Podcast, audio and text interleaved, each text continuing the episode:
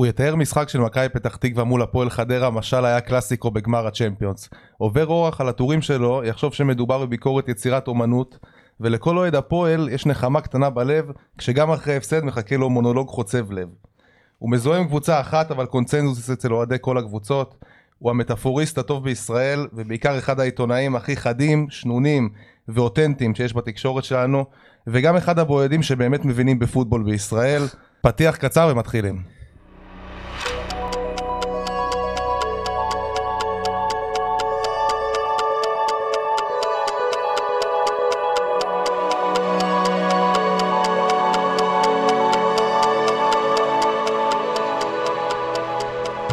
טוב, אז ברוכים הבאים לפרק ה-תשעים ושמונה של חולה על כדורגל הפודקאסט, ואנחנו נמצאים כאן באולפני פודקאסט סטודיו של אוזנקה שעלוב בראשון לציון. ניר צדוק איתנו כאן באולפן, גיל קנל ואנוכי יוסי עדני. מכינים לכם פרק ממש מעניין, אז ניר, מה העניינים? בסדר גמור, שלומכם. תודה שהגעת. ניר צדוק הארץ, הפודיום, חשוב להזכיר. נכון. אז קודם כל כיף גדול שאתה פה, סוף סוף ככה יוצא אחרי, בוא נגיד שבועיים, שלושה נראה לי שאנחנו... כן, של מסע ומתן. כן, מסע ומתן, מסע ומתן ניקש. הצלחנו להיסגר על שעה. כן, כן. זה היה קשה. תודה רבה, תודה רבה. ואתה גרמת לנו לקום מוקדם בבוקר. אם זה מוקדם, כל הכבוד לכם. אנחנו פה בשעה שמונה, כן, שיהיה ברור, לא חמש וחצי. לא רגילים להקליט בשעות האלה, אבל כיף להיות... שמח לחנך אתכם בגיל מאוחר. אבל שאני גם הייתי כזה פעם, אבל החיים משתנים. למה לעשות? טוב, אנחנו נדבר על זה, על כל השינויים. בונים על זה שאנחנו נחזור מתישהו לזה, שבאמת זה יהיה מוקדם שמונה בבוקר. אבל זה ייקח זמן. שמונה עשרה, עשרים שנה כזה. משהו כזה, כן. כן, בפנסיה. בצבא. כן. גם בצבא לא נשען, אני מאמין. נכון. אבל טוב, לפני שנדבר איתך, ניר, ונדבר באמת על כל הנושאים שאנחנו הכנו, אני רוצה להזכיר לכם את שיתוף הפעולה שיש לנו עם מועדון השחקנים המתמידים של אסף שטיינגל. למי שלא יודע, אסף היה שבע עשרה שנה שופט כדורגל, ואחרי זה שתים עשרה שנה כמאמן. ובשנתיים וחצי האחרונות הוא עובד כמאמן מנטלי ספורטאים, ולצד העבודה האישית עם ספורטאים, הוא הבין כי נדרש פתרון יצירתי למי שאינו מסוגל לשלם בין מאתיים לארבע מאות שקלים לאימון אישי, ולכן הקים את מועדון השחקנים המתמידים. שם הוא עובד עם ספורטאים במסגרת קבוצתית קטנה דרך הזום, ולכן מעבר לכך שזה מאפשר לספורטאים מכל רחבי הארץ לעבוד איתו, זה מאפשר גם הוזלה משמעותית במחיר, והאמת שזה מחיר ששווה לכל כיס, וזה גם פחות ממה שתשלמו למשל למאמן חדר כושר או על חולצה חדשה מאלי אקספרס שבוודאי לא תהיה במידה שלכם, אז זה מאוד משתלם, וגם התוצאות מדהימות, החל מיצירת איזון, העלאת ביטחון עצמי, יצירת ריכוז במשחק, הצבת מטרות והשגתם, התנהלות טובה יותר מול חברים ומאמנים, ואפילו עזרה להורי השחקנים בדילמות שונות ועוד ועוד, וכל זאת ב-תשעים ותשעה שקלים לחודש. חינם. בלבד. זהו. כן. בקיצור. גם לשחקני שכונות זה טוב? אנחנו צריך להיות מנטלי? אה? בוודאי, אני חושב שזה ענו. יאללה. נהדר. אז נשלח הודעה לאסף, נגיד לו שיש לו זה. עוד פלחי שוק. כן. בדיוק. וקיצור זה יעיל מאוד וגם משתלם, וקיצור זה, מאוד, זה נושא מאוד חשוב. כן, איפה מסכים. זה תופס אותך מבחינה... מנטלית? מנטלית. אה, כאילו שמה, אתה... אני לא הייתי שחקן אף פעם באף אה, מסגרת, אבל אה, גם בשכונה יש לפעמים מצבים שאתה יודע, זה יותר מלחיץ, פחות מלחיץ, שמובילים, שבפיגור. רגע, אה, נבון, נבון או קציר? איזה נבון, מגרש? נבון, נבון. נבון, אין על המגרש בנבון. אין על נבון. אתה יודע מה טוב בנבון, שאין חוצים. אתה יכול לשחק עד הגדר, ואז אם אתה לא יודע למסור, אחי, אז זה לא קרה שום דבר. מגרש ענק במושגים של שכונה, עמודי תאורה באמצע, אתה צריך לשים לב שאתה לא נתקל בהם. בוא נספר קצת על הרקע המשותף, אנחנו מאותה שכונה בחולון. נכון, נראה באותה שכונה, אחוות... יהיו הרבה קטעים כאלה שתגידו, אה, זה... הומור פנימי, נכון, דנדי. מה, שאומר בן גוריון בפודיום, אני מתרגש, זה גאווה. טוב, אז נראה לי נתחיל. מעולה. אמרתי ככה, נתחיל איתך עם מה שנראה לי שהכי מרגש אותך. אוקיי. הקטע של הפוטבול. אה, אוקיי. אולי יש כאלה שלא יודעים, אבל אתה באמת פריק של... פריק של פוטבול אמריקאי, פתחת את בלוג הפוטבול של ניר צדוק. אני חושב שאתה באמת מהאנשים שמסקרים פוטבול בצורה אולי הכי רחבה בישראל. תספר לי באמת איך זה משתלב עם האהבה שלך לכדורגל ישראלי, שני דברים שהם באמת מנטליות כל כך שונה, משחקים כל כך שונים, זה באמת כאילו סוג של... שתי תזות שונות לגמרי. אז עכשיו אני חושב, אנחנו נמצאים פה באולפן של עוז, ואם אני ככה הבנתי כזה בחצי עין מהטוויטר, אתה משלב בין כדורגל ישראלי לרוק כבד יותר או פחות? מטל גם. מטל גם. זה נראה לי עוז הוא מולטיטלנט. יפה, אז אני אומר, אם עוז מסוגל לשלב בין כדורגל ישראלי למטל, בית"ר ירושלים למטל, אז בכלל אני חושב שהכל יכול לסלב. עכשיו, אתה יודע, יותר ברחבה, אתה אוהב דברים, זאת אומרת, אתה אוהב כדורגל, אז אתה אוהב כדורגל, ואז אתה, בוא נגיד ככה, זה לא... אף תחום הוא לא מספיק בשביל שתתמקד רק בו, שתאהב רק אותו. תמיד יש לך דברים מאוד שמעניינים אותך. יכול להיות סדרות טלוויזיה, יכול להיות ספרים, יכול להיות קולנוע, יכול להיות היסטוריה, יכול להיות אלף ואחד דברים. אז אתה פשוט אוהב את מה שאתה אוהב, הם לא חייבים להשיק אחד לשני, זאת אומרת, אתה יכול לאור... אבל איך זה התחיל, כאילו, מאיפה זה בא? היינו בארצות הברית שהייתי ילד, אמנם זה היה, זה יותר מין מיתולוגיה משפחתית, עם משהו תכל'ס שלי, כי הייתי שם בין שנה וחצי, היינו שם השנה בארצות הברית, אבא שלי היה שם באוניברסיטה, אז הפוטבול תמיד היה ברקע של המשפחה, וכשחזרנו לארץ, אתה יודע, גדלתי, התחלתי לראות, פשוט להתעניין בזה בתור ילד שאוהב, מסתקרן מזה שזה שונה, שזה לא, לא כמו הכל, אתה יודע, באיזשהו אופן, סוג של אולי ייחודיות לטפח תום בזכות זה, ועם השנים, העבודה העיתונאית, זה גם נהיה סוג של מקצוע, אני עושה את זה כבר איזה עשר שנים בערך, כמשהו מעבר לתחביב. כעבודה ממש, ובשנים האחרונות גם באופן עצמאי, נקרא לזה ככה, לא במסגרת של הארץ, מה שעשיתי קודם. ופוטבול אבל הוא משהו מאוד גדל בארץ, זה כבר לא איזה נישה, אתה יודע, שמתעסקים, זה לא בייסבול למשל. בייסבול, אם תפתח קבוצת פייסבוק של בייסבול בישראל, יש לך שם מאה אנשים. אם תפתח, יש קבוצת פייסבוק של פוטבול, יש לך שם ארבעת אלפים חברים. זאת אומרת, זה הפרח הפרופורציות. אני חושב שהיום... שמעתי שהפורמולה זה פופולרי, נכון? מישהו פה מבין בפורמולה מתעסק? ראיתי כמה פרקים של הסדרה. אבל אני מבין שזה גם פופולרי, אנשים מתעסקים בזה יותר, אז אני חושב שזה בעלייה, אבל אני חושב שחוץ מכדורגל וכדורסל, בתכלס, אולי טניס, פוטבול היום הוא הענף הכי פופולרי בישראל אחרי הדברים האלה. זאת אומרת, יש איזה קהל פה, אנשים אוהבים את זה. זה לא כדוריד, זה לא כדורעף, זה לא... מה בדיוק מושך במשחק הזה? תספר לנו ככה. אני חושב, אצלי פוטבול הוא גם... אני חושב שכל דבר יש לו עניין של מה הוא מזכיר לך, או מה, מה אתה, איזה אסוציאציות יש לך ממנו. אז אני, פוטבול הוא משהו שהוא בשבילי מאוד אמריקאי. אני מאוד אוהב את אמריקה, מבחינת לקרוא על היסטוריה של אמריקאית, או תרבות אמריקאית, או ספרים וכאלה. אז פוטבול הוא משהו שבעיניי הוא מאוד כל כך אמריקאי, שאני אומר, ברגע שאני מתעסק בזה, אני כאילו מרגיש שאני שם, שאני לא פה.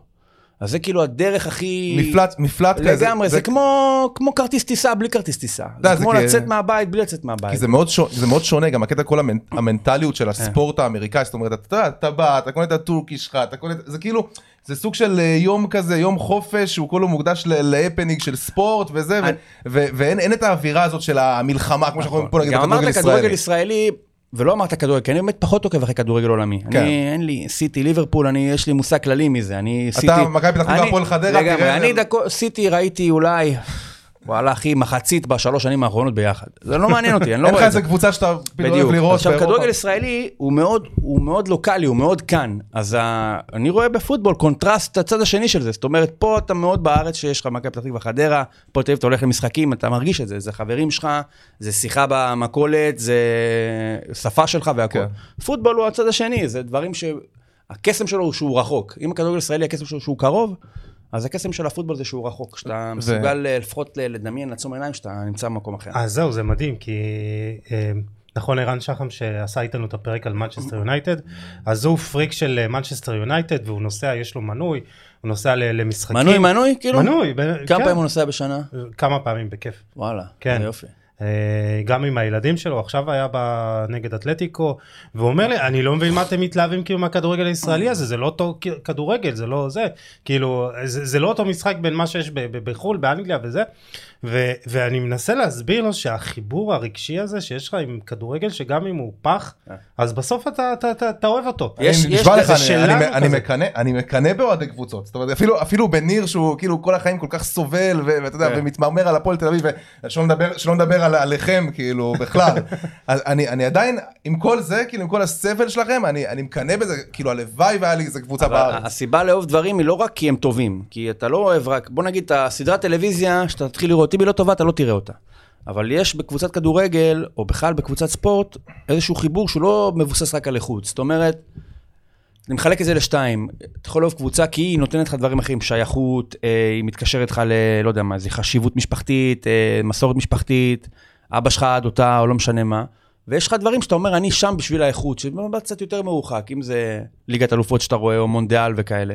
אז לא הכל חייב להיות בגלל שהוא טוב. אבל באמת לפני שנתקדם, אני באמת רוצה לשאול אותך, כי זה עניין אותי, איך גרמת לאנשים לשלם על תוכן ספורט ועוד על פוטבול? כאילו, אני... כל הכבוד, שפו, אבל באמת, לך. זה מדהים. אני הייתי עושה את זה בארץ, ובמשך שנים, ואז הייתי צריך להפסיק את זה בארץ מסיבות מסוימות, ואז אמרתי, מה אני עושה? אני... אני, או שאני עושה את זה לחינם להנשמה, וזה, אני מאוד אוהב את זה והכל, אבל זה, הכתיבה זה מקצוע בשבילי, זה לא משהו נעשה כתחביב, ואני לא יכול להשקיע בזה את, ה, את הזמן שלי, בלי שאני, אני מתפרנס מזה, בסופו של דבר, אתה עובד ב, במה? תאמת בחולה על כדורגל, הרבה. לא, אבל אני מאמן כושר גם. מאמן כושר. סבבה, אתה צריך להתפרנס עם משהו, זה המקצוע שלך, אתה... צריך לשים כסף על השולחן, להביא אוכל. אז אמרתי, טוב, אני חייב לקיים את זה, גם כי אני יודע שאם אני לא אקיים את זה כלכלית, אני לא יכול לעשות את זה, ואז אני אאבד משהו שאני אוהב. אז אמרתי, מה, אנשים עוקבים אחרי זה, ואנשים במשך שנים, אתה מרגיש שקוראים אותך, אתה יודע שקוראים אותך. ואמרת, אמרתי לעצמי, תשמע, למה שאנשים לא ישלמו על זה, אם הם יודעים שהאלטרנטיבה היא שלא תעשה את זה, ואם אתה מספק להם תוכן שתשמע, מבחינת שנה שלמה, אתה נותן להם ארבעים טקסטים או משהו כזה, שאתה רואה שאתה, אנשים רואים שאתה משקיע בזה, ואתה נותן להם את התמורה. מאה ועשרה שקלים. כן, מאה ועשרה שקלים לשנה, ורציתי, בהתחלה תכנתי להגיע ל-מאה בשנה הראשונה, רק בשביל, אתה יודע, להגיע פחות או יותר ברייק איבן, עם מה שהייתי עושה בזה, והגעתי לכמעט שלוש מאות, וזה גם ש... אנשים שלא בכך אוהבים פוטבול. יש כאלה שאני חושב, שמה, הרוב הם כן אוהבים, ויש, כן אומר לך, יש איזו קהילה, ואני חושב שגם אוהדי פוטבול באיזשהו מקום, אולי מורגלים לשלם על תוכן, כי גם הגיימפאס שאתה עושה, הם רגילים לשלם על זה, ואני חושב שהכל עניין של תמחור, ובאמת הרגלה של אנשים, אני חושב אגב שזה העתיד של תקשורת. מורגלים להעריך, תגיד. לגמרי, וגם אני חושב שזה... לאט לאט אתה גם צריך לשלם פה. אני חושב שגם תורד זה בארצות הברית. יש לך אתרים כמו דרינגר או אתלטיק, שזה גם יותר באירופה, שאנשים משלמים על תוכן, כי בסופו של דבר, היום אתה יכול לשלם לאתרים, או שאתה יכול להגיד, אוקיי, יש בן אדם שאני אוהב את מה שהוא עושה, למה אני צריך את הברוקר של גוף תקשורת מסוים? אני אשלם לו, אם הוא מציע את זה. אני חושב שעוד העיתונאים, אם יעשו את זה, ויפתחו את הנישה שלהם, ויבקשו על זה כסף, אם המוצר, המוצר צריך להיות טוב, אם הוא לא טוב זה לא שווה כלום, לא משנה אם אוהבים אותך, לא משנה אם קוראים אותך בטוויטר, לא משנה אם אוהבים אותך בפודקאסט, אם אתה לא תתן להם משהו שהוא טוב, הם לא ישלמו לך. והופתעת, הופתעת מכמות ההיענות? אני עכשיו, אשתי הופתעה, כי אמרת לה, את הרעיון הזה היה לי כזה מין רגע, וואו, יש לי הברקה, כאילו הייתי ממש בבאסה מזה שאין לי איפה לכתוב פוטבול, והייתה לי הברקה, ואתה אני אעשה את זה, אז היא ישבה בסלון, אמרת לה, וואו, יש לי רעיון, זה יעבוד, והיא כזה, זה מעניין, לא ישלמו לך על זה. כאילו, בקטע כזה. ואני האמנתי בזה, וזה עבד ועובד, ואני מקווה שזה ימשיך לעבוד ולגדול, והשנה אנחנו גם נעשה פודקאסט, כי אני מבין, פה אנחנו יכולים לחבר את זה, לנושא של פודקאסט, שאתם עושים גם. זה, בתור אני אדם שמגיע מכתיבה, זאת אומרת, זה מה שאני עושה הכי טוב, יותר מפודקאסט ויותר מהכל, בעיניי לפחות, אבל אני שם לב, שאתה יודע, היום זה, זה המודה, אני אקרא לזה ככה, ואנשים הוא היום, אין להם אולי זמן לקרוא, כמו שהיה להם בעבר. אין זמן ואין סבלנות. באיפה, אנשים רוצים לשמוע את זה באוזן, במקום עכשיו להתחיל להיכנס, לגלול, הרי מילה שאתה אומר, היא הרבה יותר מהירה ממילה שאתה קורא. אז אנחנו נוסיף גם את זה, ובכלל מעניין אותי לשאול אתכם, אם אנחנו כבר מדברים על זה, מה הביא אתכם לפודקאסט, איך להיכנס לשוק שיש בו שפע, מה הייחוד שמביאים, מה מנסים להביא. זהו, האמת, האמת שאני, אני פניתי ליוסי. אני מאוד אהבתי, אני מאוד אהבתי את הכתיבה של יוסי. זה פה שאתה מראיין אותנו. כן, אנחנו עושים טוב, לא מראיין, אנחנו בשיחה, אחי. כן, כן, זה די נחמד. זה די נחמד. אז אני אומר, אני, יש לי אינטואיציה טובה לגבי אנשים. עכשיו, אני זיהיתי את יוסי, באמת, לפי הכתיבה שלו, באמת, לפי איך שהוא כותב, לפי הדברים שהוא כותב, הסגנון שהוא כותב, הרגשתי שזה בן אדם שאני יכול להתחבר אליו. אבל לא מביא אותך לעסוק בזה בתקשורת של ספורט. אה, מה הביא אותי? מה הביא אותי ספציפית? תשמע, אני כל החיים... נחזור אחורה. כל החיים עשיתי לעסוק בספורט. בטיול לדרום אמריקה אמרו לי, שם תבין מה אתה רוצה לעשות. אמרו לך את הקלישה הזאת, ואתה אומר... מתי זה היה לפני שנה? בין כמה אתה? לא, זה היה לפני... זה היה לפני ארבע שנים. אוקיי. והייתי בנסיעה עם שני חברים, ואז פתאום כאילו נפל לי, אמרתי להם, למה שאני לא... למה שאני לא אמרתי להם עיתונאי ספורט או מגיש ספורט, לא זוכר בדיוק מה אמרתי להם, ואז כאילו התחיל כזה סטלבט כזה, וואו גילי איך מתאים לך, קוראים לי גילי, גילי איך מתאים לך וזה, ואתה מתחילים לצחוק על זה ולהריץ סיטואציות, ואז כאילו, אתה יודע, חזרתי לארץ וסיפרתי את זה לאמא שלי, והיא רשמה אותי לקורס של תקשורת ספורט אצל עמית אורסקי בכל הספורט, וכתבתי איזה טור לוויינט סתם ככה במשך הקורס, והם קיבלו אותו, אחרי זה כתבתי עוד טור לוויינט, לפני הדרבי התל אביב, ורשמתי על הפועל תל אביב בשנה של... איזה כיף זה שמתפרסם, אה? כן, זה מדהים. אחי, אני כאילו, אני, שתבין שאני קם בבוקר יום שבת, ופתאום אומרים לי, גילי, מה זה, אתה בוויינט? כאילו, מה, מה, מה קורה? כיף. אז היה, ומשם כבר התגלגלתי לרעיון עבודה בוואן, וקיבלו אותי, ועבדתי שם שלוש שנים, וזהו, השאר היסטוריה. כן, מה היום? היום אני עורך תוכן באתר אייס, אני עורך, עורך תוכן באתר אייס, ופה אני נשארתי, זה הנישה שבה אני, אתה יודע, עושה את מה שאני אוהב. כן, ותכלס זה, זה כיף, כי אתה יודע, אנחנו קוראים בבוקר, אתמול הקלטתי פרק הזה, אמרתי, אני חייב להקליט כאילו, זה משהו, זה פרק הזה על כישרונות צעירים באירופה. אנחנו מקליטים בקצב מסחרר. כן, אנחנו okay. כאילו, כיף לנו. Mm-hmm. ו- ו- והבוקר קמתי והתנעתי את האוטו, והיה לי כיף לבוא ל- ל- ל- לדבר כדורגל עם אנשים טובים, וכאילו... Mm-hmm. בסוף זה, זה מה שאתה אוהב. אני כאילו כל החיים שלי אהבתי כדורגל. באמת, כאילו כל הזמן ראיתי כדורגל ו, וצפיתי, וזה, אם זה מנג'ר בטלוויזיה ו, ומשחקים של ביתר והכל. וכמו שאמרת, אז כאילו זה התחיל מכתיבה, ולפני שנה וקצת גיל פנה אליי, ואתה יודע, השאר היסטוריה, והנה אנחנו שבוע הבא בפרק. אותו מאה, כן. אז ספר אחד, איך אצלך זה התחיל, באמת הג'וק הזה? אני לא התעסקתי בכתיבה בכלל, הייתי... מה הרקע שלך בגדול? באיזה מובן? כאילו... בתחום? כן, כאילו מתי התחלתי? אז יפה, אז אני הייתי ב... גם לא, תשמע, לא הייתי מתעסק, בבית ספר לא הייתי תלמיד מי יודע מה, והגעתי לצבא, ובצבא איכשהו, גם לא הייתי קורא כלום, לא הייתי קורא ספרים, לא עושה שום דבר, והתחלתי לקרוא איזה ספר בצבא, מאוד אהבתי אותו, הצבא שלי נגמר מאוד מהר. מה עשית בצבא? לא הספקתי לעשות הרבה בצבא, הייתי חודשיים בצבא, יצאתי מהצבא, לא התאים לי, והייתי, היה לנו, היה פורום של אוהדי הפועל, היה איזה עיתון, היה כמו פאנזין כזה של אוהדי הפועל, וכתבתי שם, ואז בא אליי מישהו, אוהד הפועל שערך את הספורט במקומות של זמן תל אביב, אמר לי, למה שלא תכתוב? אמרתי לו, יאללה. התחלתי לכתוב שם, הייתי איזה חצי שנה, משהו כזה, אז עברתי לעיתון העיר, שהיה פעם עיתון העיר, זה היה... זאת אומרת, לא חשבת על זה לפני זה, כאילו סוג של כתפו אותך. בדיוק, זה הגדרה, אני לא הספקתי, אמרתי את זה אחרי זה, הרבה פעמים שאלו אותי, לא הספקתי להבין שזה מה שאני רוצה לעשות. מה רצית? מה נגיד חשבת שאתה רוצה לעשות? לא חשבתי, באמת, לא הספקתי אפילו לחשוב. הייתי מאוד מבולבל כזה, או לא כך ידעתי מה אני רוצה בחיים, וזה פשוט קרה באיזשהו מקום, ומאז, אחי, זה עבר כמה.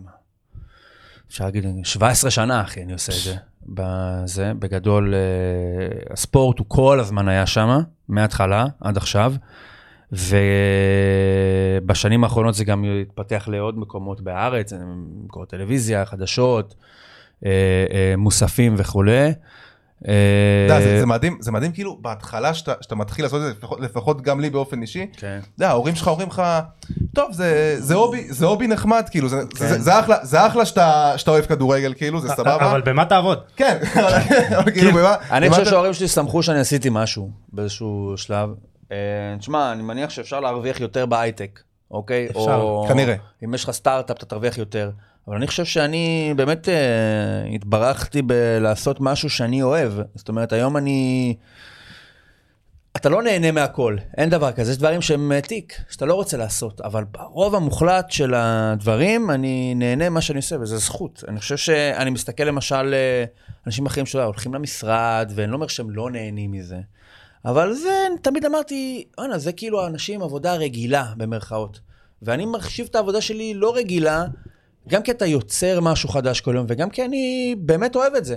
בסוגריים אני אומר, באיזשהו מקום הייתי עושה את זה בחינם. לא באותו נפח. זהו, התקשורת היום, התקשורת היום, אתה יודע, יש... אבל אני חושב שזה כמו כדורגלנים אולי שהם משחקים כדורגל בחינם, אבל אם אתה, מישהו מוכן שלם על זה, תקח כסף.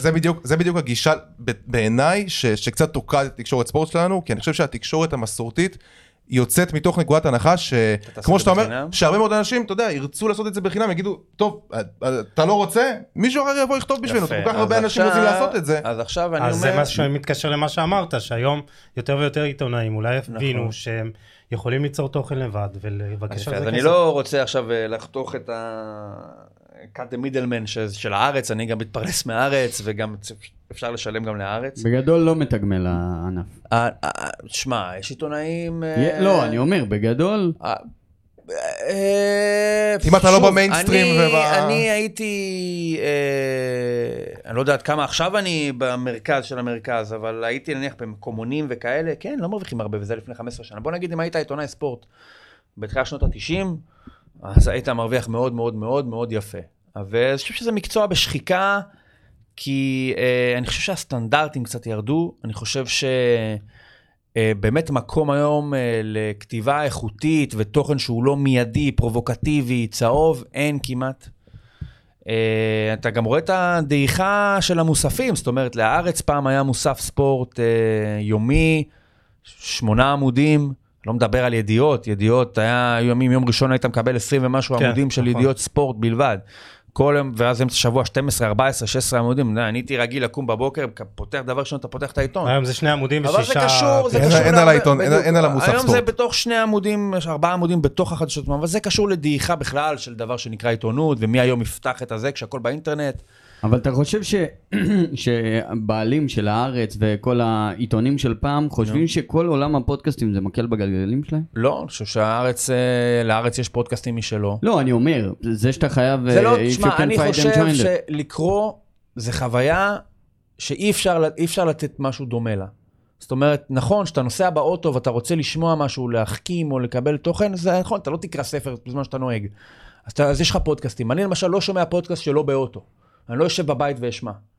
אני, אבל זה כל אחד והזה שלו. אני חושב שקריאה נותנת משהו, בין אם זה ספר, בין אם זה כתבה, בין אם זה לא יודע מה. קריאה נותנת משהו שאף אחד, שום דבר אחר לא יכול לספק. אגב, יש ספרים שהיום מקריאים לך. נכון. כאילו, זה גם נכנס. זה, אני, זה כבר נראה לי כמו מין פשרה של אנשים שאין להם אולי זמן באמת לשבת וזה, ואולי הם שומעים את זה באוטו או משהו כזה. אז קריאה תמיד יש לה מקום, גם אם זה קצת ארכאי והכל, אבל אין ספק שהעולם הזה הוא עולם, סוג של עולם נכחד, ואני לא יודע אם לטובת הפודקאסטים או לטובת האינטרנט, גם טקסטים היום עוברים וריאט, אדפטציות, הם צריכים להיות יותר קצרים, יותר קליפים כאלה, בשביל לא לאבד את עצמת לב של הקורא. הבן אדם במוצא, הוא לא אוהב להיות בידיעה באינטרנט יותר מדקה. אומרים לך שתמיד, בכלל כתבה זה אמרו לפני עשרים שנה, שאתה מסתכל על התמונה, ואז אחרי זה על הכותרת, ואז אחרי זה על המשנה, ופה כבר עד לשלב הזה, כבר איבדת חמישים אחוז מהאנשים, ואז חלק קוראים את הפסקה הראשונה, בגלל זה הפסקה הראשונה תמיד צריכה להיות ממש ממש ממש טובה, פסקה האחרונה צריכה להיות טובה, ומה שקורה בתכלס, באמצע, לא הרבה יקראו. תאר לנו את תהליך הכתיבה שלך, כי כמו שגיל אמר בפתיח, אחד הכותבים המוכשרים והחדים והשלבים, כאילו זה, זה כאילו יושב לך במוח ואז אומר, טוב, אני פשוט נשפח, כאילו. אני, נניח שאני כותב על כדורגל, אז כן, יש לך מין עולם מחשבה, אתה קודם כל זורק אותה, זורק אותה במשפט על הנייר שתהיה, ועולה עוד מחשבה, זורק עוד זה, ואז... כבר תוך כדי המשחק אתה כבר חושב כאילו מה בא לך לכתוב. כן, נכון, ואז אני, תשמע, טקסט שאתה... שאתה קורא אותו, זה כמו, זה צריך להתנגן לך בראש. זאת אומרת, יש למילים, יש להם, יש להם מוזיקה. אתה לא, אתה צריך שהמשפט יזרום, אתה צריך שהוא יתגלגל נכון, כי כשאתה קורא אותו, אם אתה קורא אותו ומרגיש לך מסורבל, ככה בדיוק מי שיקרא אותו ירגיש. וזה אני אומר... אתה ש... ביקורתי כלפי עצמך? כאילו, אתה אני פרפק... כותב מוחק? אני פרפקציוניסט, אה, באופן מוגזם. אני... עובד על טקסט ומוחק ועובד ומוחק ועובד. אני אומר שאת העבודה שאני עושה, בכל הצניעות, ברמת היכולות שלי, יכול לעשות אותה היום ב-חמישים אחוז השקעה. והיא תצא סבירה פלוס. ולה... ולהתקיים מזה. היו ולה... תורים שגנזת? Uh, היו תורים שמחקתי ואמרתי, אני לא, כן, אני רוצה יותר טוב מזה. ו... אבל... אני חושב שעם הזמן אתה גם מגיע למסקנה שאתה מבין שזה כמו, שאתה יודע, שהייתי ילד, שמעתי אלבומים, אמרתי, אוקיי, יש שירים טובים, שירים פחות טובים. אמרתי, למה לא כל השירים טובים? כן. למה הוא לא עושה את כל השירים טובים? כי יש דברים שהם יותר מוצלחים, ויש כאלה שהם פחות מוצלחים. אין אלבום שיהיה לך עשרה שירים, כולם, לא יודע מה, תן לי, יזרוק לי איזה מאסטר אוף פאפץ. אני יודע מה, לא, מה, איזה, מה יש? Dark Side of the Moon. יפה. לא כולם יהיו אה, אה, מאני, או לא כולם יהיו, אה, אה, לא יודע מה. הפרח בגני. אגב, אגב, לכל שירים, גם לשירים שאתה כביכול פחות אוהב, יש את האלה שהכי אוהבים אותם. נכון, וגם יש משמעות אולי שהיא לא צריכה להיות מבחינת להיט או משהו כזה, או היא משתלבת יותר והכל, אבל לא הכל טוב, ואתה צריך להבין שלא כולם יהיו באותה רמה, ויש כאלה שיותר טובים, פחות טובים, ולהבין שזה, תשמע, זה מרתון. אני בעונה רק על כדורגל כותב שלושים ושישה שלושים וחמישה טורים, אולי אני לוקח הפסקה פעם בשנה. יש לך איזה טור שוואלה, הוא באמת טור ש... זה כבר אי אפשר לזכור. אז בוא נדבר באמת, דיברת על דברים טובים ופחות טובים, אתה יודע, אתה בתור אוהד הפועל תל אביב, נראה לי צריך להבין את זה. רק אני מבקש שנמשיך, אני אומר טיפ לאנשים, יש לך מחשבה וכותבים, קודם כל תזרוק את המידע שלך על הנייר, אחרי זה כבר תעסוק בלחבר אותו, באיך אני מחבר את המילה הזאת למילה הזאת, את המשפט הזה למשפט הזה, ותמיד לקרוא אה, בכל פנימי אצלכם, כי איך שאתם קוראים ואיך שזה נשמע, ככה זה נשמע לבן אדם השני, ותמיד לנסות לפשט דברים, כי לא כל מה שנראה לך ברור בכתיבה, הוא בהכרח ברור לבן אדם השני, תמיד צריך להוריד את זה משהו, כי אם אתה חשבת על זה, בטוח שלאף אחד זה לא יכול להיות ברור כמו שזה ברור לך. אז תמיד להוריד משהו שהוא נניח יצירתי או מתוחכם, תמיד תוריד, להוריד אוקטבה. כן, אני חושב שלך, אם אתה... קיבלנו סדנה קצרה לכתיבה. זהו, לא. לא, אני לא תמיד מצליח בזה. אני בעצמי הרבה פעמים אומר, אוקיי, יכול להיות שלא הבינו אותי או משהו כזה. זהו, לפעמים לוקח לי דקה להבין כאילו הוא התכוון... אני גם טועה, גם אני עושה דברים שהם אולי מתוחכמים מדי, או מסורבלים מדי, או הולכים לאיבוד. אז אתה יודע, זה מרדף של חיים שלמים עד שאתה מדייק את זה ואתה מוצא את המינון הנכון. לגמרי. והפועל תל אביב, איפה זה מתחיל? הפועל תל אביב, אני... ירידה באנרגיות. נו. הפועל תל אביב מהבית, וזה... אני התחלתי ללכת למשחקים ב-תשעים וחמש, משהו כזה. אני אז בן עשר, והייתי הולך עם אבא שלי ואחי, בערך פחות או יותר מתחילה שנות האלפיים, כבר אמרתי כזה, אתה יודע, ברחתי, יצאתי מהקן, כבר אמרתי להם, אני עובר, היינו בשער ארבע, הייתי עובר לשער חמש. נכון, בן גוריון זה כולם או מכבי או הפועל. בן גוריון זה תלוי בשכבה, נניח בשכבה שהייתה מעליי, אני למדתי עם שמונים ושש, שכבה שהייתה מעליי שמונים וחמש, היו מלא אוהדי הפועל. לא יודע אם אתה מכיר כל מיני אידו, ג'ינג'י, אתה מכיר את ג'ינג'י? אז זה בשכבה של מוטי, מלא אוהדי הפועל, ושכבה שלי, שכבה אחת מתחת, כלום, ממש כלום, אני ואולי ועוד אחד. אז באמת, אני חושב שבגיל שלנו, אבל בגדול יש בור, בגיל שלי, של אוהדי הפועל, כי אנחנו גדלנו, דיברנו מקודם על איך נהיים אוהדים של קבוצה, אז אתה צריך הצלחה. אם אין לך חיבור מהבית, אתה צריך להתאפס על משהו שמוצלח, אז אתה בין עשר, זה הזמן שאתה מתחיל לאהוב כדורגל, בין עשר, תשע, שמונה, אז בגיל שלי, תשעים ושלוש, תשעים וארבע, תשעים וחמש, השנים האלה, הפועל קבוצה מחורבנת, מי שטוב זה מכבי חיפה, זה מכבי תל אביב, זה בית"ר ירושלים.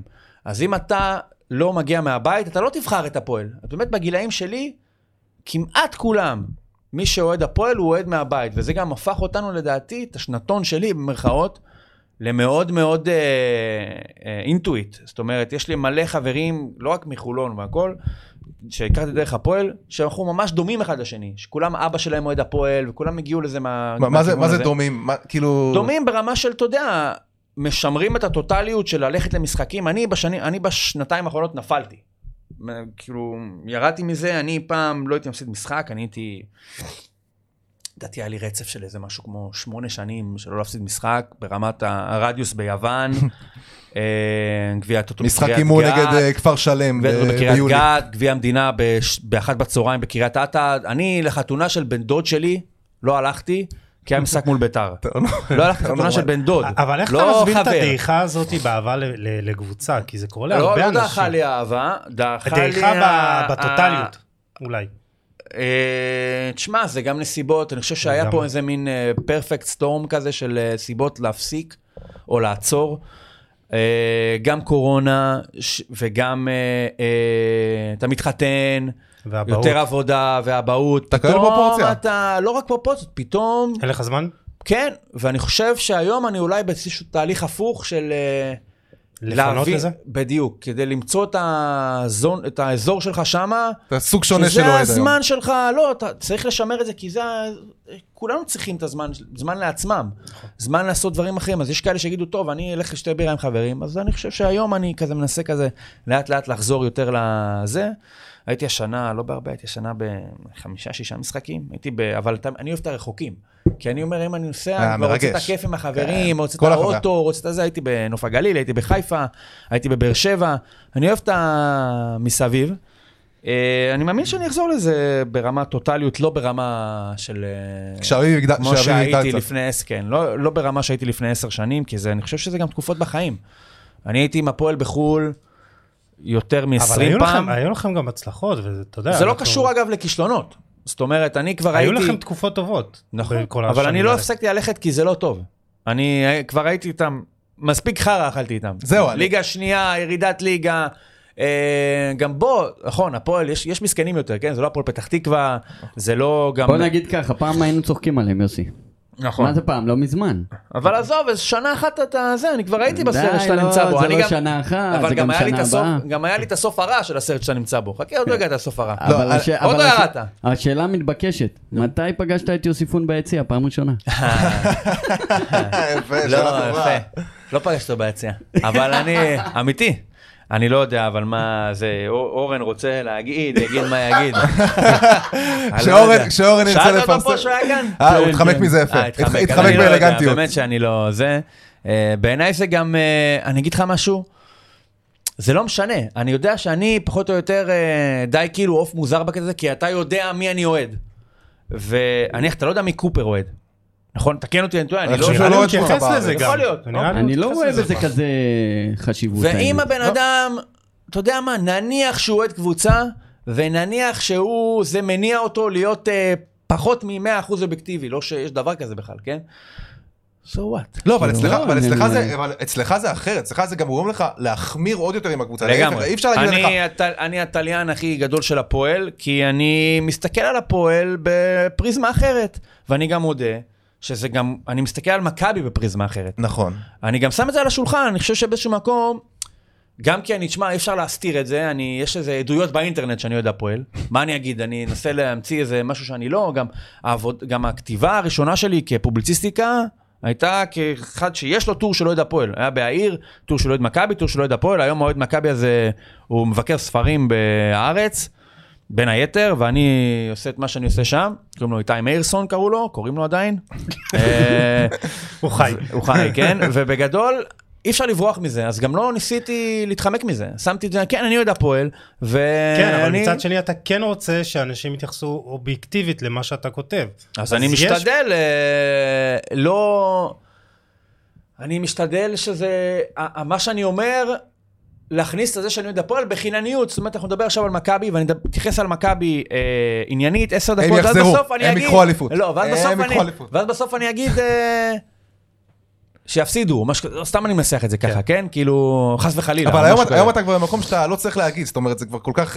בנית סוג של מאוד פרסונה מאוד מסוימת, אבל אני רוצה להגיד לך משהו שאני בכל אופן שמתי לב, בפודיום, דוגמה עכשיו שהפועל תל אביב בתקופה טובה, אני מרגיש שאתה קצת לא יודע איך לאכול את זה, כאילו, נגיד, היה איזה פרק, היה איזה פרק בפודיום, שאם אני טועה, זה היה בתקופה של רפואה, של האפקט מאמן שם, של ארבעה נצחונות רצופים, ואורן אומר לך, כאילו, יאללה, בוא נדבר על הפועל, כאילו, ואין לי מה להגיד. אתה אומר לו, לא, לא, בוא נדבר רגע על חיפה, דבר על חיפה רגע, דבר על... לא, אז אני... דראפיץ' בקירת שמונה, עשה דברים בזה. אז אמרתי לאורן גם באיזשהו מקום, גם על הקטע הזה של בוא נתמרמר, אנחנו צריכים להרוג את זה באיזשהו מקום. למה? כי...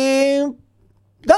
טרנד, טרנד, טרנד שחלב. כן, שלוש שנים, או לא יודע כמה זמן, זה מספיק. בוא נצא, בוא נצא מזה, כי כבר באיזשהו מקום, אני חושב שהפועל עברה כל כך הרבה גלגולים, כבר, כבר מיצינו הכל, והיום זה כזה מן סתם אה, בנליות. אבל היום קשה לך, קשה לך כאילו, קשה לך כאילו להכיל את הטוב. זה לא נורא כמו שהיה, שירדנו ליגה, או שהיינו בליגה לאומית, אז אתה כבר, גם אני מרגיש שהדברים שאני כאילו מבקר את הפועל, או במרכאות המסכנות, היא כבר לא באמת מסכנות, זה סתם מין חוסר רלוונטיות כזאת. אני חושב שהיום קשה לגייס אמוציות ביחס להפועל, אני מוצא את עצמי כמעט לא מתאכזב נורא, כמעט לא נפגע נורא, כמעט לא לוקח ללב, חוץ מאולי מדרבי או משהו כזה. זהו, דרבי השנה שלוש שתיים דקה תשעים ושלוש. אז אורן שאל אותי, מה עשית בגול? כי הוא היה איתי בגמר גביע, שהייתי ביציע, ביציע העיתונאים כי עבדתי, עכשיו אני שם את זה על השולחן, אני ב-שתיים אחת של מכבי, אתה יודע, בום, דופק על השולחן, כאילו, אני עובד, כן? אבל דופק על השולחן.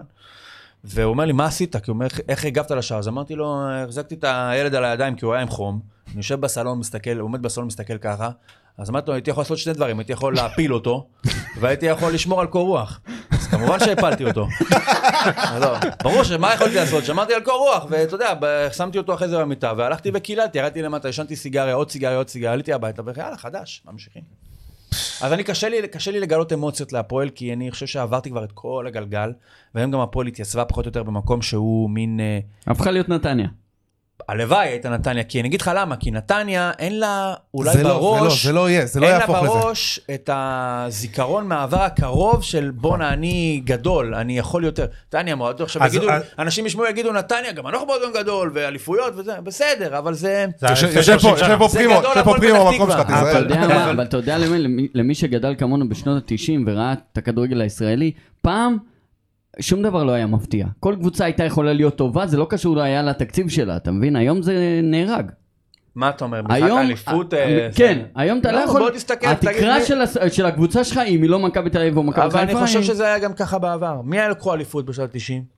היה לך עדיין חיפה, מי שהיה... היה לך הפועל פתח תקווה, את ביתר, את הפועל תל אביב, את חיפה, את מכבי תל אביב. אליפות לא לקחו, אז הפועל פתח תקווה הייתה שנה אחת, תשעים ושש שבע, שהיו מקום שני, רצו עם ביתר, וזהו, מקום רביעי חמישי. גם השנה הקבוצות האלה יכולות להיות מקום רביעי חמישי. אבל צד אחד זה מבאס, כי הפועל תל אביב, כאילו, כמו שאתה אומר, היא קבוצה שגם רגילה, אתה יודע, לחשוב גבוה, לחשוב אירופה, אז כאילו ההתרגלות הזאת לזה שאנחנו כביכול בינוניים, אז כאילו... אני חושב שהפועל היום, מה שמדהים בעיניי זה הקהל של הפועל שהוא...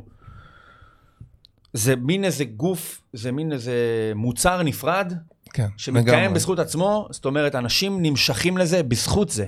זאת אומרת, הקבוצה אין לה מספיק כוח בשביל להביא אנשים. אני חושב שהיום המוקד, המוקד כוח והמקור משיכה של הפועל, זה קהל. אנשים רוצים להיות חלק מהדבר הזה.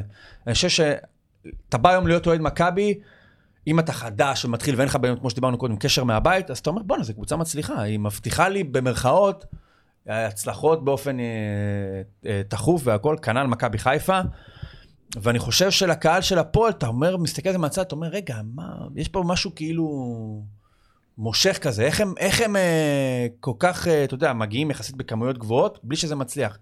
אז זה איזשהו משהו שלדעתי עוזר להפועל לשמור על רלוונטיות, כי בלי זה, זה... אתה מאמין? אתה מאמין שבעודך בחיים תראה עדיין אליפות של הפועל תל אביב? אני יודע מה, אני מקווה לחיות עד מאה ועשרים, אני לא יודע מה יהיה מחר, תמיד אומרים, יכול לבוא רוכש, אבל כן. אם אתה מסתכל על זה הגיונית, אתה אומר, מי הבן אדם הטוב והשפוי והבעל האמצעים שיכניס את היד שלו לקופת שרצים הזאת? אני חושב שעוד אולי שותף לזה... מה, אתה אומר קופת שרצים של כדורגל? לא, קופת שרצים של חובות ועניינים. לכם אין את המחסום שלנו, אתה מבין? לביתר יש את המחסום של הגזענות והכל, ויש הרבה דברים ש... אני חושב שגם על הפועל מנסים לעשות, לפחות בזמנו שחיים רמון אמר, הבאתי זה, ובגלל השלט שעשו, לא מייצגים את ישראל, אז לא, נו... אל תשכח שאתם מייצגים את מעוז השמאל במרכאות. זה כבר לא כל כך... לא, אז אני אומר, אבל יכול לבוא מישהו שהוא ככה רוצה להרים את השמאל. מה, מיליארדר שמאלני? כן. אבל אני אגיד לך ככה.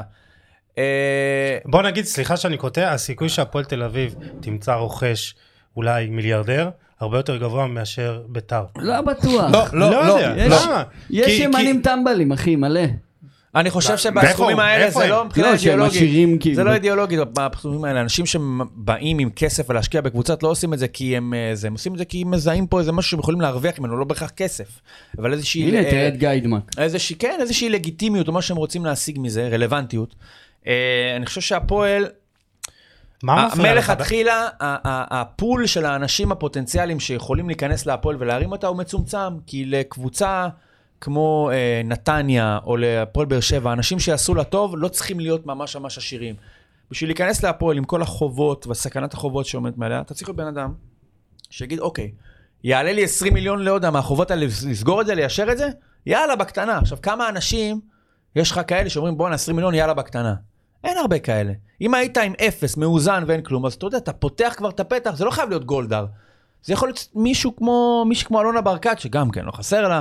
אבל זה לא גולדר. כן. ואני חושב שאנשים כאלה, להפועל, זה חסום. זה חסום. אבל אני חושב שגם גם במסגרת מה שקורה כרגע בהפועל תל אביב, התקציב שיש כרגע בהפועל תל אביב, תמיד מרגיש ש, שלא עושים את המקסימום. זאת אומרת, תמיד מרגיש ש, שלא מביאים את הקבוצה, שלא בונים את הקבוצה הכי טובה. הם יאמר לזכותם דבר אחד, הם לא ייכנסו אה, לחובות. וזאת הבעיה שאנשים, זה גם קצת שני זה בעיה, כי האנשים האלה, אה, אתה צריך, הפועל צריכה מישהו, בעל אמצעים יותר מהם, מישהו ש... הרי הם חיים היום על הקהל, לגמרי. יש בך כעס עליהם? מה מפריע לך בהפועל הנוכחית? מה? יש לי כעס. הם חייבים על הכסף לאנשים. אנחנו לא... אני לא נכ... אני אגיד לך... מה, והתביעות? אני לא מרגיש איזושהי בעיה מוסרית שהאנשים, שהמועדון שאני עוד חייב כסף לאנשים. למה? כי אני, אני לא חייב כסף לאף אחד. אני לא, אני לא לקחתי כסף מה... אני לא, אני לא, אני ישן בלילה. מייצגים אותי, שישלמו. אני, ואם לא משלמים, זה בעיה שלהם. אני לא מרגיש, תשמע. לא מפריע לך שהתדמית של המועדון שאתה אוהד, חייב כסף למאור בוזגלו ולמאמן הזה. כאילו, אתה רוצה לדעת שכמו, הנה היום נתניה, באמת לא חייבים לאף אחד, ואין תביעות מול אף אחד. ברור שאני רוצה באופן כללי שכל אחד יקבל את מה שמגיע לו. כמו שהיית רוצה שהמעסיק ישלם לך ושהכל יהיה בסדר. אבל אני... הם מייצגים אותך. הם מייצגים אותי. אני חושב שכרגע הם בתוך ה... הם בראש המועדון, אבל אתה יודע מה, אני לא יודע לענות לך על זה. אני יכול, אינסטינקטיבית אני אומר לך, זה לא מה שמפריע לי. כאילו, אני מקווה ש... כי לצורך העניין אתה ביציע ואתה מעודד אותם. את מי אני מעודד? גם את הניסן עובד. אני אוהד את הפועל, מה אני אעשה? מה, אני אעבור קבוצה כי הם חייבים כסף למאור בוזגלו? לא. אני אומר לך את זה בתור מישהו שאוהד קבוצה שירדה ליגה על שחיתות. אוקיי? קח את זה למקום הכי...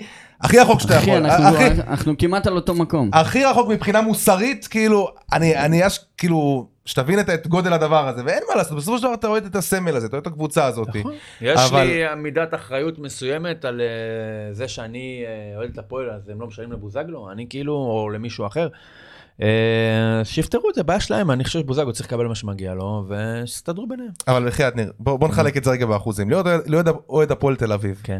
תחלק את זה באחוזים. למה? לאוהב את הפועל תל אביב, לשנוא את מכבי תל אביב. אני חושב שזה זה לא, למה זה מתחלק? אני חושב שזה... מאה מאה. זה בדיוק, זה נגזר אחד מהשני. כאילו, אגב, שואלים את זה על הפועל. נכון. אתה חושב שמכבי, איך היית... אני חושב, שאני רואה את זה מהצד... הוא לא שונא את הפועל. הוא שונא, אני חושב שהשנאה קצת התשתשה בשנים האחרונות. אני ממשיל את זה לאח גדול ואח קטן. לא שאנחנו אחים. אני חושב שאח... אנחנו, אבל אם אתה משווה היסטורית או... בני דודים. בני דודים, סבבה. אנחנו הקטנים יותר, אנחנו פחות מוצלחים. אני חושב שבתור הקטן, ברור שיש לך יותר לאט או יותר... אנדרדוג. בדיוק, אתה יותר... תקרא לזה שונא או לא יודע מה. אני חושב שמכבי, אני לא, מז... לא מזלזל בזה שהם שונאים אותנו ואנחנו באים להם מקולקל, בצורך שנרד ליגה וכל... אבל אני חושב שלמכבי יש יותר... אה, תוכן שהיא יותר קורת רוח שהיא מספקת בזכות עצמה לאוהדים שלה, מה שמשאיר פחות מקום להתעסק בקבוצה השנייה. דיברת על הקטע של התקופה, שמאוד משנה התקופה שבה אתה גדל. מכבי חיפה, לא שונאים את הפועל חיפה? כן. היית שואל אותו איזה יריבות יותר גדולה, ביתר או מכבי? שאלה מיותר, אין מה להשאול בכלל. באמת, מכבי יותר? ברור. מה? אצלנו הם מקום ראשון, מה? בסדר, זה שלכם. יותר מהפועל ירושלים פחות רלוונטי, הרבה פחות רלוונטי. אתה גילית, אתה... תמיד הפועל יהיה מקום ראשון. אתה גילית עכשיו שהפועל ירושלים קיימת. אני אגיד לך גם יותר מזה. לא נכון, אני... שנייה, אני אגיד לך יותר מזה. ביתר זו קבוצה שהיא מאוד כל ישראלית, אוקיי? היא לא ירושלמית, גם בפועל ומכבי אולי, אבל אין לך... למישהו לא בירושלים, אין לו כמעט נקודות השקה עם מועדי הפועל ירושלים. הרי מה זה יריבות? יריבות, מה זה מכבי? מכבי מבחינתי, זה הבנם סקטור כדורגל כל יום שישי כבר שלושים שנה, ואם אני מפסיד הוא עושה לי את המוות. זה כדורגל, זה יריבות. אבל זה עדיין נגיד בוער בך, נגיד, מכבי חוזרת למאבק האליפות. יוצא מהקבוצה בוואטסאפ. אם יש איזה משהו גדול, אני לא יכול להתמודד איתו, אני יוצא מהקבוצה, או שזה משגע אותי, זה מעצבן אותי, ברור. ובגלל זה אני אומר, ביתר והפועל ירושלים, אם אין לך שלושה, ארבעה, חמישה אוהדים של הפועל ירושלים שאתה מכיר, אז מלכתחילה היריבות הזאת אין לה שום ביטוי יומיומי מבחינתך. ואתה, אני, אתה מירושלים? במקור, מקור, כן. מה זה מקור? מאיפה אתה? מתי אתה פה? בקטע ירדן, מעלה פריים. לא, עכשיו... הפועל בקטע ירדן מול הרנית? מעלה פריים. בירושלים גרת בחיים? טיפה. כמה זמן? כמה חודשים. אז אתה לא מכיר אוהדי הפועל ירושלים, אז זה לא יכול להיות יריבות אותו דבר. אני... טוב, בסדר, זה קצת מורכב אצלי. טוב שאני, באופן כללי. בוא נדבר על דברים שאתה כן אוהב בהפועל תל אביב. מה אתה כן אוהב? שאלה מצוינת. אני חושב שהפועל... למה? ספוילר, מחלקת נוער. לא, לא, אין משהו... מחלקת נוער. אוקיי, יגדלו, ומה? אני היום לא יכול, אני באיזשהו מקום... די, אתה עדיין בגישה הצינית שהם הלכו למכבי תל אביב? לא. מה זה ציניות? למה זה ציניות? זה מודל כלכלי. למה אתה רואה עכשיו את אושר דוידה? את אושר דוידה הולך למכבי? מה הבעיה? אם אושר דוידה יהיה ממש... אני לא יכול לרצות שאושר דוידה יהיה ממש ממש טוב, אתה מבין? אני לא יכול. כי אם הוא יהיה ממש ממש ממש טוב, הוא ילך למכבי. אני באיזשהו מקום... למרות שעומר בוקסנבוים הצהיר שהם שינו את המדיניות וזה לא יקרה יותר. אוקיי. לא יעברו למכבי תל אביב. בסדר, אוקיי. אז הוא נחיה ונראה. אני באיזשהו מקום, כאילו אומר, השחקנים הצעירים של הפועל צריכים להיות טובים מספיק בשביל להיות ראויים לליגת העל, אבל שחס וחלילה לא יהיו טובים מדי, שלא יעזבו אותי. אז עכשיו, אם את... זה קצת שונה לדעתי מהפריזמה של אוהדי מכבי, שכאילו אומרים, פונה, אוסקר גלוך עכשיו שייתן בראש, כאילו, כי אם הוא ילך מפה, לאן הוא ילך? אירופה. ב- ילך לוולפסבורג, אני יודע מה, ילך... וכמו ל... שיש לך בת זוג שאתה מאוד אוהב, אתה לא רוצה שפתאום תהיה עכשיו כן, איזה שלא, כוכבת בדיוק, נכון. דוגמנית. וואי, וואי, שלא נסתבך פה עם ה... לא, נכנסתי כן? לך קצת, נכנסתי כן. לנישה שלך, לעולם נכ... המטאפורות. נכון, אחלה, אחלה דוגמה. אבל תכלס, אני, אני מקנה בכם. שמחלקת נוער מדהימה, כי יש לכם אנשים שגם... ואז התקופות, לפני ארבע שנים זה היה חורבה, אז מה? הגיע עומר בוקסנבוים, ועכשיו... הקטע הוא שכולם עושים... עומר בוקסנבוים מתי שהוא ילך, והוא לא משנה מה, ואתה יודע, הפועל באיזשהו מקום, לפני באמת ארבע, חמש שנים, גם בנוער לא הייתה רלוונטית, אתה אומר, אני לא יודע איך אתה מודד הצלחה, אבל נניח, אליפות בנוער שווה משהו? עכשיו תגיד לי, זה לא שווה אולי, כי אתה צריך לגדל שחקנים, אבל זה כן שווה משהו, נכון? הנה, יש סיכוי שאתה... אתה יודע מתי הפועל זכתה אליפות בנוער פעם האחרונה, מי השחקנים? מי? שטראובר, פליקס חלפון. וואו. אתה יודע מתי ביתר הייתה מעל מקום עשירי בליגת העל? פליקס חלפון. פליקס חלפון. מתי? בעונה של קובי מויאל, קובי מויאל וכן אסריאל. סוף שנות ה-שמונים הפועל לקחה אליפות בנוער פעם האחרונה. אבל הנה, יש לכם את דוידה, ויש לכם את ליידנר, ויש לכם את אייזן, ויש לכם עוד מלא שחקנים שגם... מה זה אייזן? אני לא מזלזל בו. יש לכם שחקנים. תביא לי את אייזן. אייזן יש שחקנים. גם את רמזי ספורי קבר. לא, גדלים שחקנים והכל, אבל אני לא חושב, אני לא רואה במחלקת נוער של הפועל איזה משהו שהוא כאילו, בונה, זה מחזיק אותי, יש לי מחלקת נוער טובה. הפועל מבחינתי כרגע זה יותר היסטוריה. אני מתחלף איתו עכשיו. חד משמעית. זה יותר היסטוריה, זה יותר איזשהו זיכרונות, זה, זה מין משהו משותף כזה. אין לי, אני מההווה ומהעתיד של הפועל לא מוצא, לא מוצא שום מקור לאנרגיה. אז בוא נדבר על, על, על העבר. איזה רגע אתה הכי זוכר? אה... הכי משמעותי, הכי ש... כמובן שאני ערן זוכר... ערן זהבי שת... בטדי. ערן זהבי בטדי, אה, לגמרי. אני זוכר גם את ה... כיפה של שכטר. יש הרבה, תמיד. יש סטמפורד ברידג', יש את השלג. יש זיכרון עצוב, לא הירידת ליגה למשל. זה לא אצלי בזה, לא ה-חמש אפס, לא, לא בטופ זיכרונות עצובים, אני חושב שלשניהם הגעתי באיזשהו מקום בקטע של חמש אפס זה משהו שמגיע לנו, זאת אומרת, אנחנו יכולים לקבל אותו, אז אנחנו כמה שנים כבר הרגשת שאתה דואך, דואך, דואך, אתה מסתכן בזה, זה כמו שאתה תצא, לא יודע מה, תקלל את, תלך ברחוב, תקלל את כולם, מתישהו מישהו יותר לך אגרוף, כן. וככה הרגשתי בדרבי הזה, אני חושב ששני הרגעים מאוד מאוד קשים שלי בתור רועד, זה ה-שלוש שתיים, שלושה רגעים קשים, זה הרגע הכי קשה. ערן זהבי, שימון גרשון, או גילי ורמוט. מי הכי, מי מוביל את הרשימה השחורה? שימון גרשון זה כבר, זה פרה-היסטוריה מבחינתי. אני לא זוכר אפילו איך הרגשתי אז.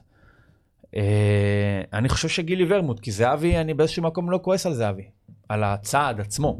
כן, גילי ורמוט זה עניין. מצד אחד בא אליך מישהו, אומר, בא לך גולדר, אומר לך כך חוזה לכך וכך השנים, עם כל הלגיטימיות של גולדר, עם כל הקרדיט שלו. מצד שני בא לך אוהד, מדבר איתך, אומר לך, אנחנו נאסוף ככה וככה כסף, וחיים רמון ניתן ככה וככה. ברור שאתה, אם אני ערן זהבי הילד שלי, אני הולך למכבי.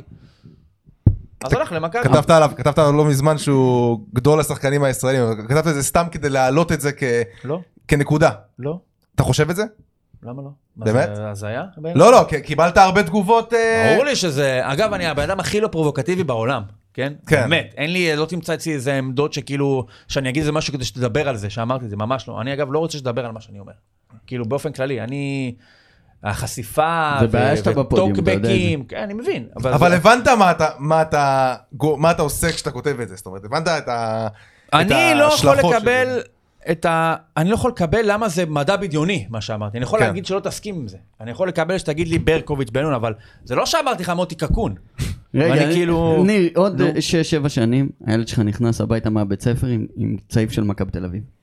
אני חושב שזה לא יכול לקרות. כי הוא יבעה את הרוד. לא, כי זה לא יכול לקרות. כי אני, אני אגיד לך למה, כי אני רואה בכדורגל משהו שהוא... לא נכון. מחבר. אבל זה יכול לקרות. ברור שזה יכול לקרות. אני מכין אותך. אני אומר, אבל זה יכול... כדורגל אמור לחבר אותך, הוא משהו שיש לו משמעות באדם צריך לדאוג לזה, אם אתה מזניח את זה ואתה לא לוקח אותו למשחק או משהו כזה, אז אתה משאיר את זה פרוץ, ואז ברור שלכל אחד יכול להיכנס, אבל אם אתה מחבר את זה ואומר לו, תשמע, זה אתה הולך עם, עם אבא שלך, וזה מה שאנחנו עושים ביחד, וזה מחבר אותנו, וזה בילוי מתכחש, שלי ושלך. הוא מתכחש לזה. אבל אתה, אתה תקבל אותו? בוודאי, מה? לא תשקר. מה נעשה שאתה רוצה בית? אתה רוצה שהוא יגדל להיות עוד הפועל? בוודאי. למה לא? אז מה הוא יהיה? אני חושב שגם הפועל, אשתי אומר כמה, אה, אתם לוזרים, אני לא רוצה שהוא ירד הפועל, אתה רק מפסידים כל הזמן, אבל גם באיזשהו מקום, זה גם... מה שמייחד? לא, זה גם שיעור לחיים, לא תמיד מצליחים. זאת אומרת, לא תמיד זה, וגם הדבקות שלך... וכשיש הצלחה, אתה יודע איך להעריך אותה באמת. וגם הדבקות שלך והזדהות שלך לא נמדדת רק בזה שאתה מקבל גמול מיידי. זאת אומרת, אתה עושה את זה לא כי זה מצליח בסוף, אלא כי זה מי שאתה. ואתה לא חייב תמיד להיות הכי טוב, אתה לא חייב תמיד לקבל סיפוק מיידי, אתה פשוט עושה את זה כי זה מה שאתה רוצה לעשות. תשמע, קיבלנו פה סדנה לכתיבה. לכתיבה להעדה. ולהורות. מנטור דלשמט. לגמרי. אבל תספר לי איזה משהו שבעיניך מסמל מה זה, משהו שקרה, אירוע שלך שמסמל מה זה באמת להיות אוהד הפועל תל אביב. משהו שאתה נחקק לך בזיכרון. וואו. זה שכל הקהל הגיע בירידת ליגה ותמך. לא, סיפור אישי שלך, אני מתכוון. וואו, תנסה לדייק לי את זה, תנסה ל... משהו שהרגשת, כאילו, מה זה להיות אוהד הפועל, משהו שבעיניך מסמל, מה זה להיות אוהד הפועל תל אביב. אגב, אני לא חושב שיש איזה מין רומנטיקה כזאת להעדה של הפועל, שזו קבוצה כאילו מיוחדת או משהו כזה. אני חושב שאין דבר כזה ב... אין לי איזה חוויה, אין, אין, מה זה אומר להיות אוהד הפועל? אני חושב שיש דבר כזה, שזה אומר משהו. כאילו, אני חושב ש...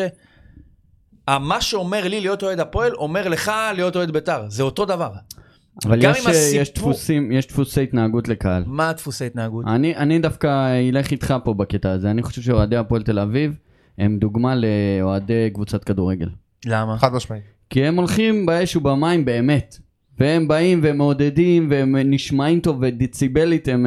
יש אופי לקהל, שת... יש אופי לקהל, הקטע הזה של לעודד כן. עוד יותר חזקה שמקבלים גול. מצד שני, יש להם גם את הנגע הרע הזה שאי אפשר לראות אותם, עם המצתים, האחורי הזה והמקלות ופעם, אתה זוכר, עם הדגלים וזה, mm-hmm. דברים נוראים ו- והצלבי קרס וזה. אז אני חושב ששכלה וזה יש בכל דבר, בכל קהל, וגם התמיכה הזאת ישנה בכל קהל, אף אחד, פה לא המציאו את זה.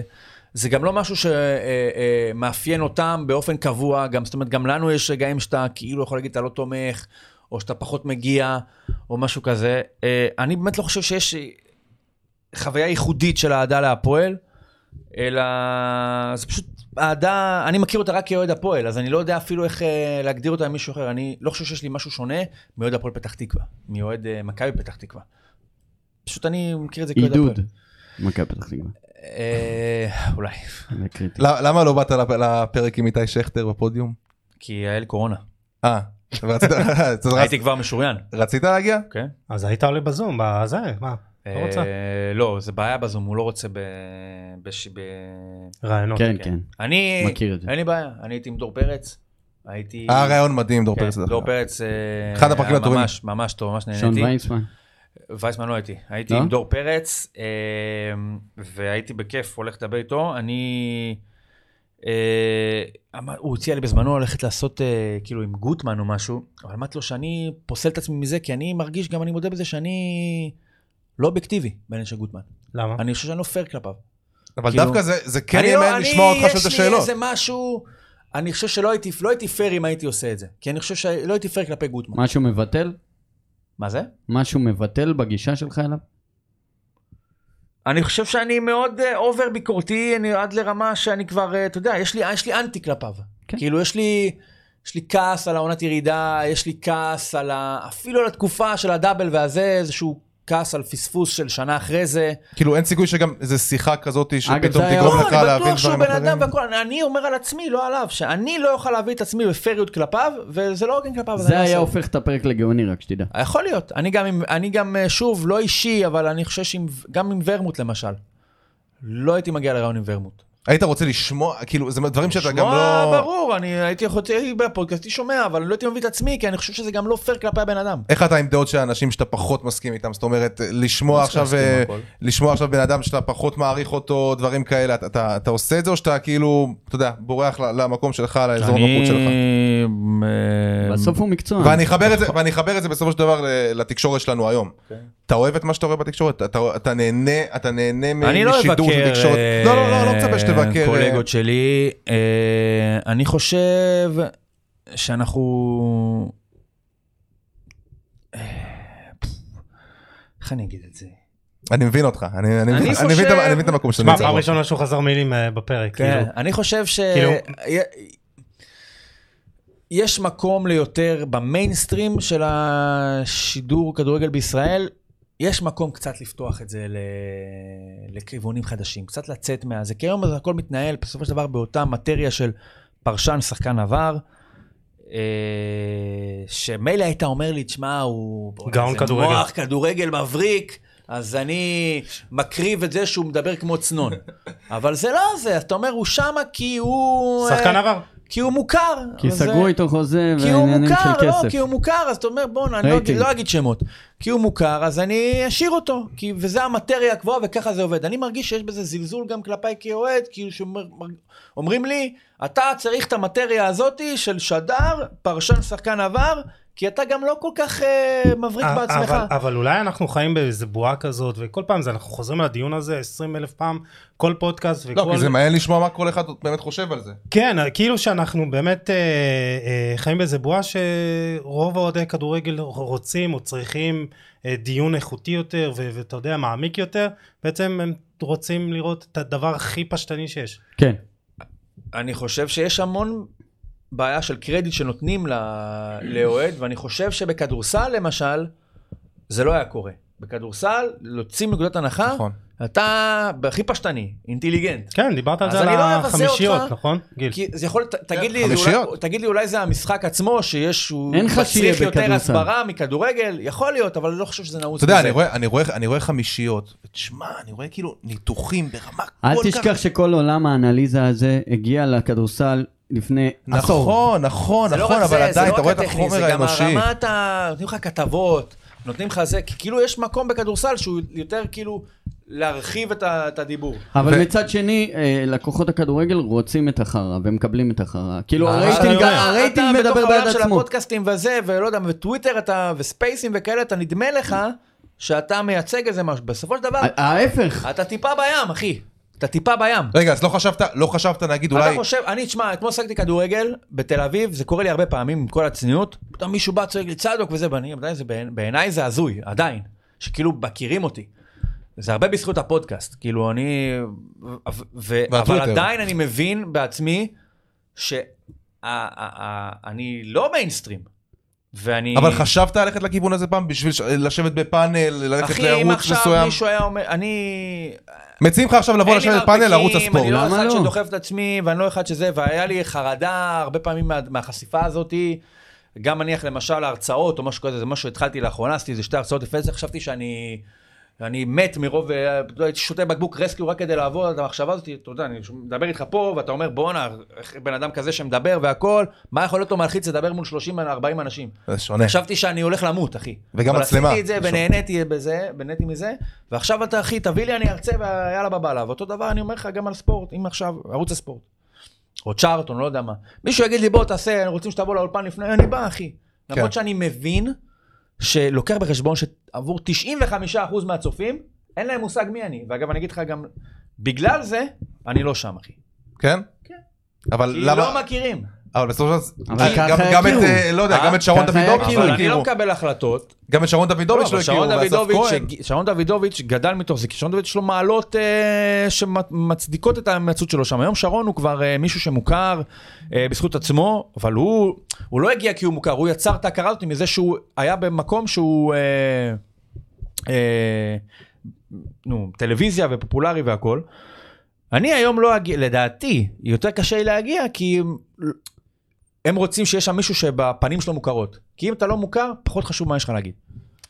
זה סוג של דוגמנות. כן, מצליח להתחבר למה שאתה אומר. דוגמנות עיתונות. לא אומר על כולם. זה מה שאני אומר, שהקהל, זה בסוף מה שהקהל רוצה. בסוף הרייטינג מנצח. אם יש לך רייטינג, אני לא מבין גם בטלוויזיה כמוהם, אז יכול להיות שהם צודקים ואני טועה. אני פשוט אומר, הם צריכים למכור איזשהו מוצר, והם חושבים שהדרך הכי טובה למכור אותו, זה זה שישב שם... ברקוביץ'. בדיוק, אני לא יכול להתחרות בברקוביץ'. אני לא יכול. לא משנה מה אני אעשה, אני אעמוד על הראש, אני לא אביא, אני אגיד שם את הדברים הכי מבריקים בעולם. אתה יכול. אני לא, לא, אני אגיד את הדברים הכי מבריקים בעולם. אני לא אביא לערוץ הספורט. רייטינג. העשירית מהבאז, שברקוביץ' יבוא לנו ויגיד, שרון מימר חייב לשים את המפתחות. כי זה משנה, זה יותר משנה מי אמר מאשר מה אמר. טוב, אז ניתן כמה שאלות קצרות ככה. הפועל חדרה מכבי פתח תקווה או ריאל ברצלונה? הפועל חדרה מכבי פתח תקווה. באמת? לא ידעתי שהיה ריאל ברצלונה, קמתי הבוקר, הייתי פוש ארבע אפס. לא הבנתי שזה עדיין משוחק בכלל. גדול שחקני הפועל תל אביב בכל זמנים. אני אדבר מי שאני ראיתי, שלום תקווה. כנראה זה משה סיני, אבל אני אדבר רק על מי שאני ראיתי. גדול מאמני ישראל בכל הזמנים. גוטמן. גוטמן. ברק בכר. אשכרה. כן. עקף ורד קשטן? כן, נראה לי. נראה לי. גדול שחקני ישראל בכל הזמנים? הוא. ערן זהבי? יפה. ערן זהבי. וואו. כן. שוב, כישרון בוודאי שלא, אבל זה כל הסיפור של זהבי, שאין שם את הכישרון הקרוב הזה, והרמת המקסום והגשמה והטוויסט הזה בעלילה שלו פתאום, של לצאת לאיטליה כקשר, לחזור משם בתור מפלצת כזאת, והיום גם, אתה יודע, המספרים, הכי הרבה גולים של שחקן ישראלי, ever, כן, בכל המסגרות, מלך שערי הנבחרת, מלך שערים, הכי הרבה גולים לעונה בישראל. באירופה גם. יש פה כבר תוכן מספיק, זה לא רק איזה... כבר אורח שני שלנו שאומר את התשובה הזאת. מי הראשון? יעקב בוזגלו. אז זה מחבר אותי לשאלה הבאה, שהוא יכול שזה תהיה אותה תשובה. השחקן שהכי פחדת ממנו, הכי חששת ממנו, שהגעת למשחקים שסק נגד הפועל. ערן זהבי, חד משמעית. כן? בטח. אז חייב להיות מישהו במכבי, ולא היה במכבי אף פעם, לא נמני למשל. לא. לא היה מישהו שהפחיד זה. אתה חושב שנעפיל אי פעם לאיזה טורניר גדול, נבחרת? כן. אני אשאל את זה אחרת. מה יקרה לפני? מה יקרה קודם? אתה תעפיל היורו. הנבחרת תעפיל טורניר גדול, או הפועל תל אביב תזכה באליפות? טורניר גדול. מונדיאל. מונדיאל זה ארבעים ושמונה, לא יודע כמה זה עושה מהנבחרות, כמה מאירופה, אבל נניח זה לא יהיה עשרים וארבע כמו ביורו, אז בוא נגיד שהיורו זה אחר בנציגות מאירופה, אז... אני חושב שכן, בעוד טורניר ועוד אחד ועוד אחד, בסוף תתאפס מה-אחת עשרים וארבע, כי אם מונטנגרו מגיע לשם, לא מונטנגרו, מקדוניה מגיעה לשם, ונבחרות מהסוג הזה, עם כל המסלולים האלה שעושים, אתה בסוף תתאפס. אתה אופטימי לגבי הכדורגל הישראלי? שמע, היית רחוק פנדלים מלהגיע למשחק על עלייה מול סרביה, אז עכשיו תגיד לי את האנדרדוג והכל, אבל מתי שאתה תנצח את הפנדלים האלה, מתי שאתה תגיע לשם, אז זה עוד כך, אולי עוד טורניר אחד, עוד טורניר אחד. אם היית יכול לחזור אחורה ולשאול את אחד השחקנים של הפועל לכל דורותיה שאלה. נו. מי זה היה ומה הייתה השאלה? הייתי חוזר לערן זהבי ושואל אותו, אתה בטוח שאתה אוהב כדורגל? אולי תעשה משהו אחר. כי אני חושב שאני כבר יותר מופסד ממנו ממרווח. גדול. כאילו, אני מעדיף שאולי משחק. גדול. אולי תתמקד בבורקסים. תאר לי את ניר צדוק במשפט. אדם מספיק צנוע בשביל לא לתאר את עצמו במשפט. יפה. איך זה להיות אבא? וואו. הכי אמוציונלי בעולם. כאילו כדורגל וזה, חשבת, אתה יודע שאתה ילד, זה הכי, זה, זה הכי מספק, הכי מעצבן, הכי משמח, הכי מדאיג, הכי, כאילו אי אפשר להשוות את זה לשום דבר. כאילו זה, זה ממש חוויה מטלטלת. אני אבא שנה ושבועיים. וזה לא דומה לכלום, ואני מאחל לעצמי שזה ימשיך לרגש ולהפתיע, יאללה עוד. גם להחזיק, כן, גם יאללה עוד. כן, אתמול אסף הקרמן העלה את התמונה עם התינוק, הוא אומר, אני ביום חופש כזה, אמרו לי יום חופש, אתה מבין? זה מטלטל. אתה רוצה להיות איתו והכל וזה, אבל אין ספק שהרגע שאתה שם אותו בגן, ונכנס לאוטו, זה כאילו, אתה שם מוזיקה בפול ווליום, אתה אומר, I'm free, כאילו, יש לך כמה שעות, כי אני, הילד היה בבית הרבה מאוד זמן, ויצא שאני הייתי איתו הרבה. אבל התקופה לא קלה בכלל, כאילו. וזה, תשמע, אני אומר לך, זה... זה מתיש ברמות אחרות, זה מתיש, וברגע שאתה גם פחות ישן בלילה, בגלל זה, זה אתה... תאריכו, אתם, שניכם, תאריכו כל שניית שינה שלכם. אה, אתם נהנים, אתם נהנים. אתם נהנים, אין משהו שמשתווה לזה. תכלס, כן. טוב, היה מרתק, ניר. תודה רבה, אני מצטער שזה היה כזה, קצת אולי היינו יכולים להמשיך עם עוד איזה שעה, אולי נעשה מתישהו איזה פרק ב' כזה, אם תרצו. אז אני שמחתי להגיע, באמת תודה רבה. תודה לך. וכיף, המון בהצלחה.